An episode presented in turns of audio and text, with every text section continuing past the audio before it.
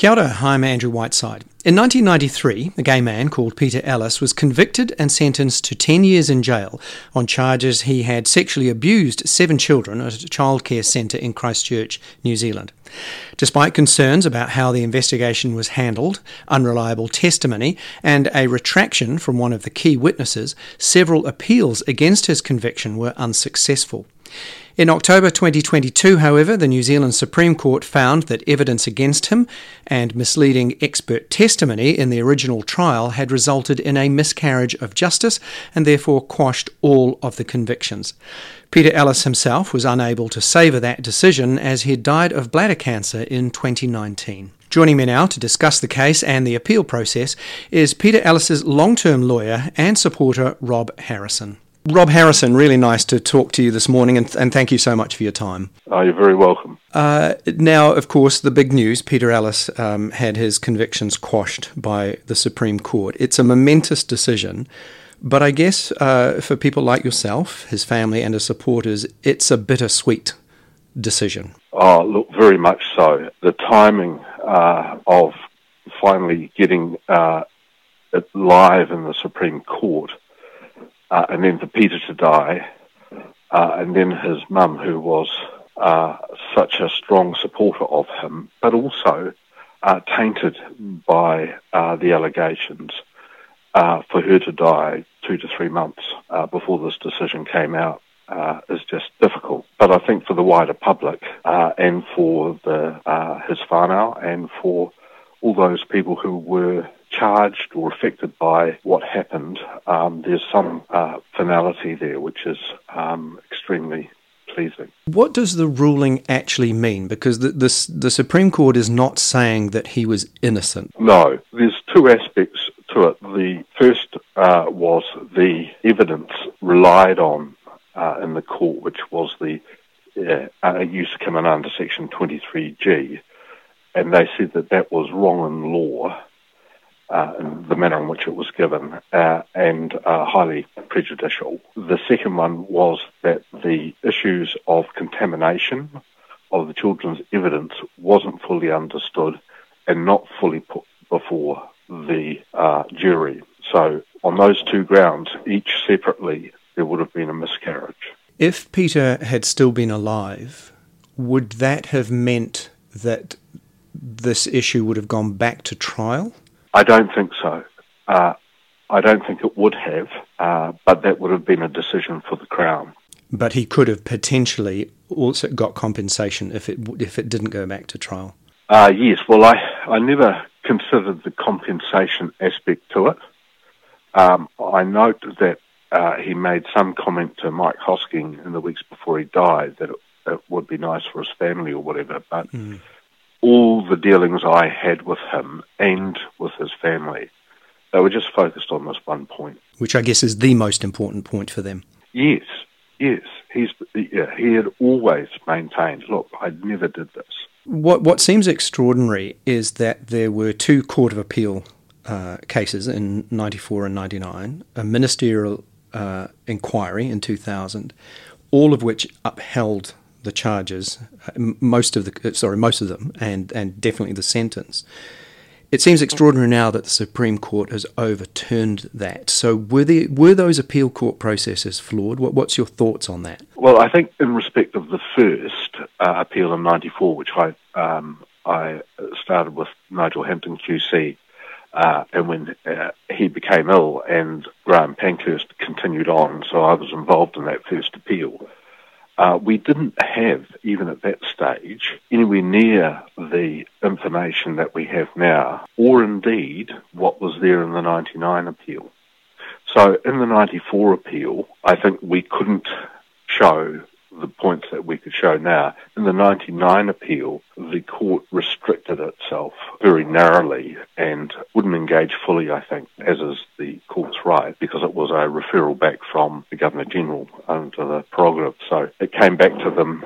They really kept, kept it narrow. This appeal has been the first time that a court, and I include the Commission of Inquiry in there, a court actually looked at all the issues uh, without limiting itself. So the problems with contamination, the issues of how the children are interviewed, uh, the use of 23G, all of those factors uh, became extremely important and were appropriately aired without restriction, if I can put it that way. One of the things that seems to almost beggar um, belief about this case was that many of the allegations about Peter just seemed outlandish. So I'll, I'll, just list some of them here. So the, the, the, children were sodomized; they were forced to eat feces.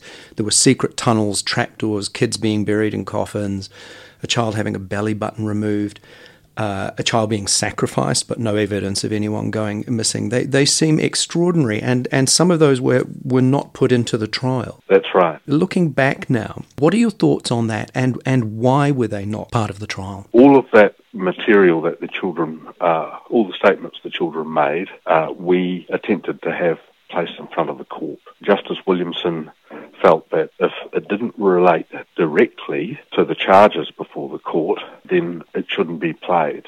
So the, the only the only aspects of the tapes not played by the Crown that we could ask to have played was where it had relevance to the charges. So, for example, uh, a child saying someone was killed, uh, I would argue that, that that's uh, crucial to their credibility. Mm. But not so. It doesn't relate specifically to the charge. So that was the ruling of His Honour Justice Williamson, and that's why a lot of the tapes were played. And the Supreme Court uh, said that, well, I was able to get uh, a number of the tapes played, or aspects of some of the tapes played, and it was a risky, I think, well, they don't say that, but my inference from reading it is that there were certain risks uh, of playing all the tapes. Was there ever any physical evidence provided, uh, such as bruising or forms of tissue damage uh, on the children? No. There, there, were, well, there was medical evidence put forward, which is discussed in the Supreme Court now, uh, and that is uh, uh, basically saying, well, look, the evidence they put forward, we would not put forward today because we know a lot better. For example, there was a fold in the skin in the anus of one child, uh, and so that was being told to be uh, consistent with sexual abuse. But but nowadays that would be looked at as you couldn't say it's consistent with anything because it could be naturally occurring. It, absolutely. When you were in court, when this was all going down, what what are you thinking? I mean, yes, you've got a, you've got a case to present and a, and a man to defend, but personally, what are you thinking when you're seeing this? Are you, are you thinking that my God, a jury will never accept this? My view of this case really um, solidified when we did the 11 week deposition hearing. And at the start of that hearing, this, um, I think he's dead now, so I think it's safe for me to say it, crusty old journalist from the Star came up to me and said, Why are you defending this pedophile? You know, you should be ashamed of yourself. Words to that effect. At the end of the depositions, he came up and he said, you know what? I, I think uh, I think your boy's been set up because he watched, looked through all the evidence. So I was thinking uh, that the jury also would look at this and come to that view. So, so do you think that he was set up, that he was the fall guy for something? Well, no. Um, I think it's a bit more complex and nuanced than that. I think that uh, at the time that this broke in Christchurch, you had had a whole raft of other cases around the world on uh, satanic ritual abuse occurring in preschools. Uh, and you'd had uh, a number of people who had given conferences in Christchurch just before the first allegation, a few months before the first allegation. Uh, and so I think that sparked the concern. Uh, so I don't know if it is a conspiracy. I wouldn't say it was a conspiracy, but I think it was a. Um, I don't think people got together and said, "Oh, well, let's let's sort out Peter Ellis." But I think that once this that issue arose, all the other prejudices that uh, existed at the time uh, really played into uh, convicting him. You, have got to look at the agencies as well. Uh, Department of Social Welfare, the police, they were all waiting for this event to arrive. It's like um, buying all these, uh, buying all this military hardware and then not having a war to go to, and then all of a sudden there's a possibility of one. I wanted to ask your thoughts on the head of the investigation, Colin Eade, and there, you know, he acknowledged in an interview that he had had sex with two of the mothers involved in the case, uh, and, proposi- and propositioned another.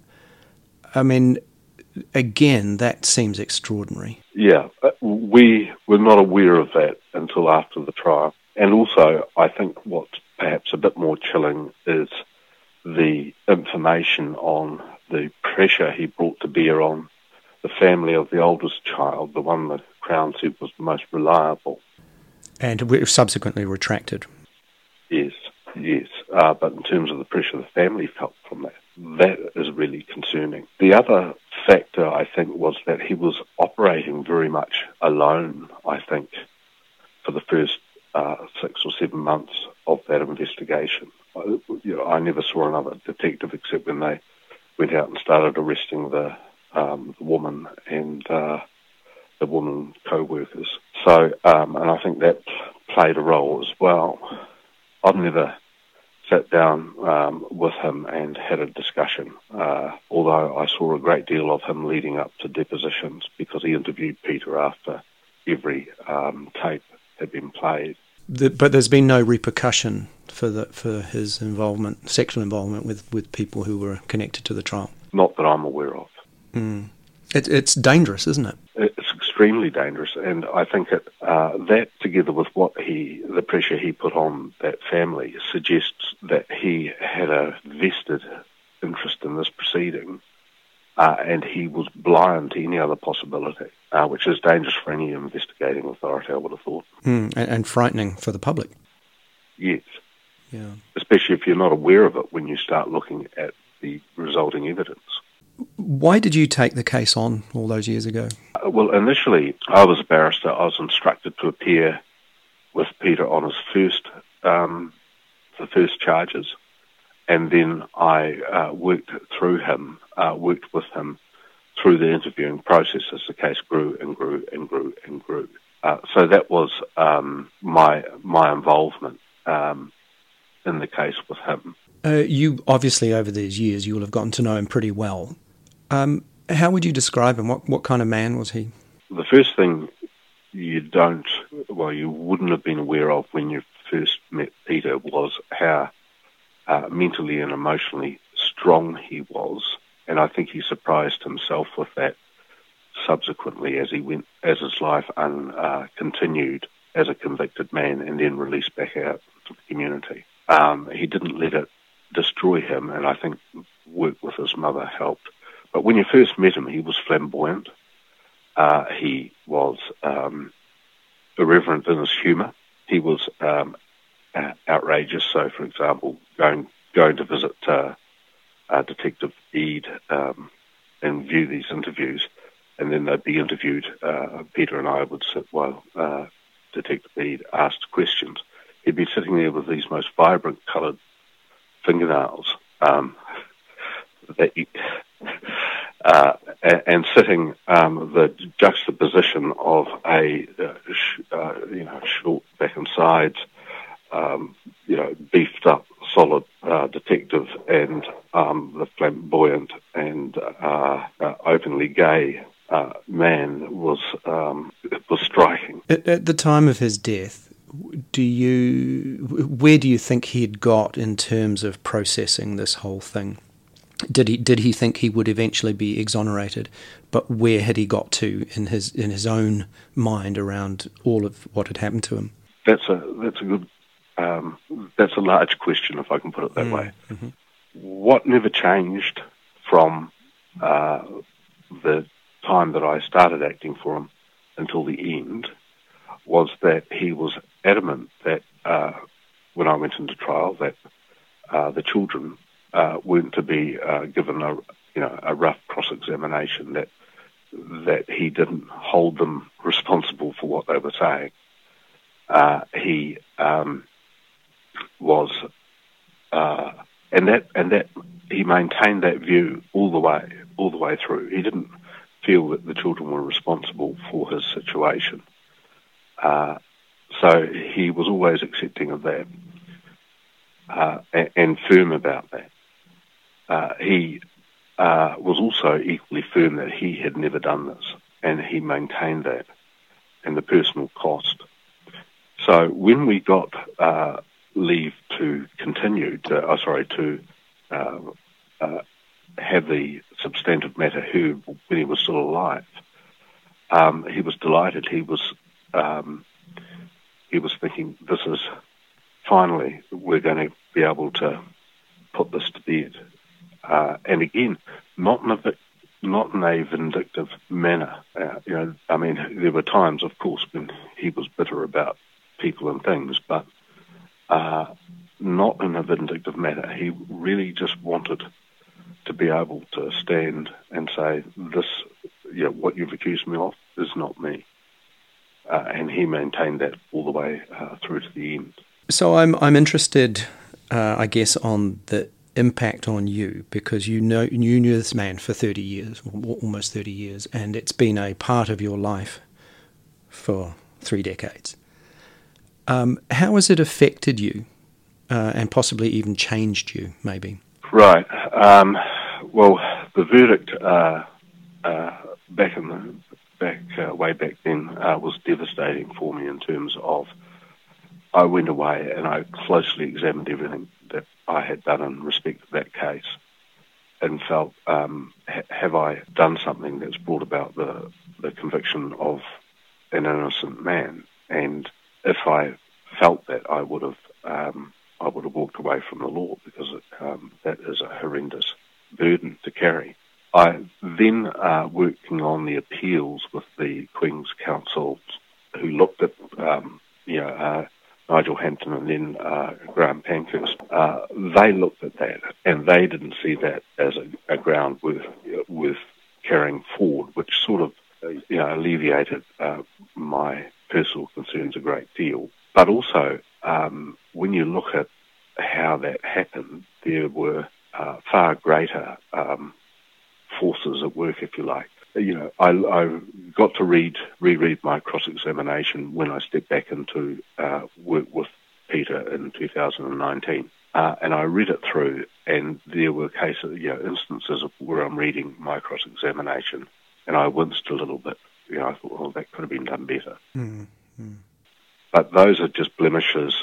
If this case is an apple, they are just blemishes on the skin. When you cut the apple open, it's the core that's rotten, and uh, uh, and that was the problem of the case. So, coming back to your question, um, I uh, always um, I always carried this case with me, and when Peter asked would I come back in, uh, uh, I had you know a number of conversations with him concerning that, uh, and the important thing for me was that that rotten core be properly exposed. And I also felt confident enough in what I had done in 1993 that that wouldn't require me to step back and let another counsel take it forward. Hmm. So I, I think it's an unusual situation. Uh, I don't know of too many other counsel who have done a, a case like that, and then 30 years later get to step back and and ride it to the end. Uh, and so I felt very privileged that he um, had confidence in me and uh, asked me to come back in. It's a, it's a big emotional thing, though, too, isn't it? Well, yeah, I'm feeling I'm feeling punch drunk at the moment, to be honest, uh, and a bit slow. And I think that's just the um, release uh, of uh, getting that result after decades. Well, yes. Um, you know, I've watched closely. I I, um, I watched the '99 appeal. I watched the Commission of Inquiry. I watched the other applications coming through, thinking, yes, maybe this time, yes, maybe this time, and each time being disappointed. So I came out of the Supreme Court two-week hearing, thinking, well, from what I've seen in the past and what I've been involved in in the past, there has been a fair hearing here for Peter, and I don't feel that he always had that in the past. Uh, but I still didn't want to say uh, it's a done deal. So um, nine o'clock on Friday morning when we got the uh, the uh, result was um, massive, really massive. My last question to you, um, Rob, is do you think there was ever any sexual abuse at that creche while Peter Ellis worked there? No. That was lawyer Rob Harrison talking about the three decade long battle to exonerate Peter Ellis, who was wrongfully convicted of child abuse in New Zealand in 1993. Now, on my website, you'll find plenty of interviews, reviews, and lots of my opinion. I cover the arts and entertainment industry as well as the LGBTQ communities. All of that on andrewwhiteside.com. While there, you can sign up for my regular newsletters, and if you want to support my journalism, you can do so by buying me a coffee. Links to that are on the website. I am Andrew Whiteside. Thank you so much for listening, and I'll see you soon.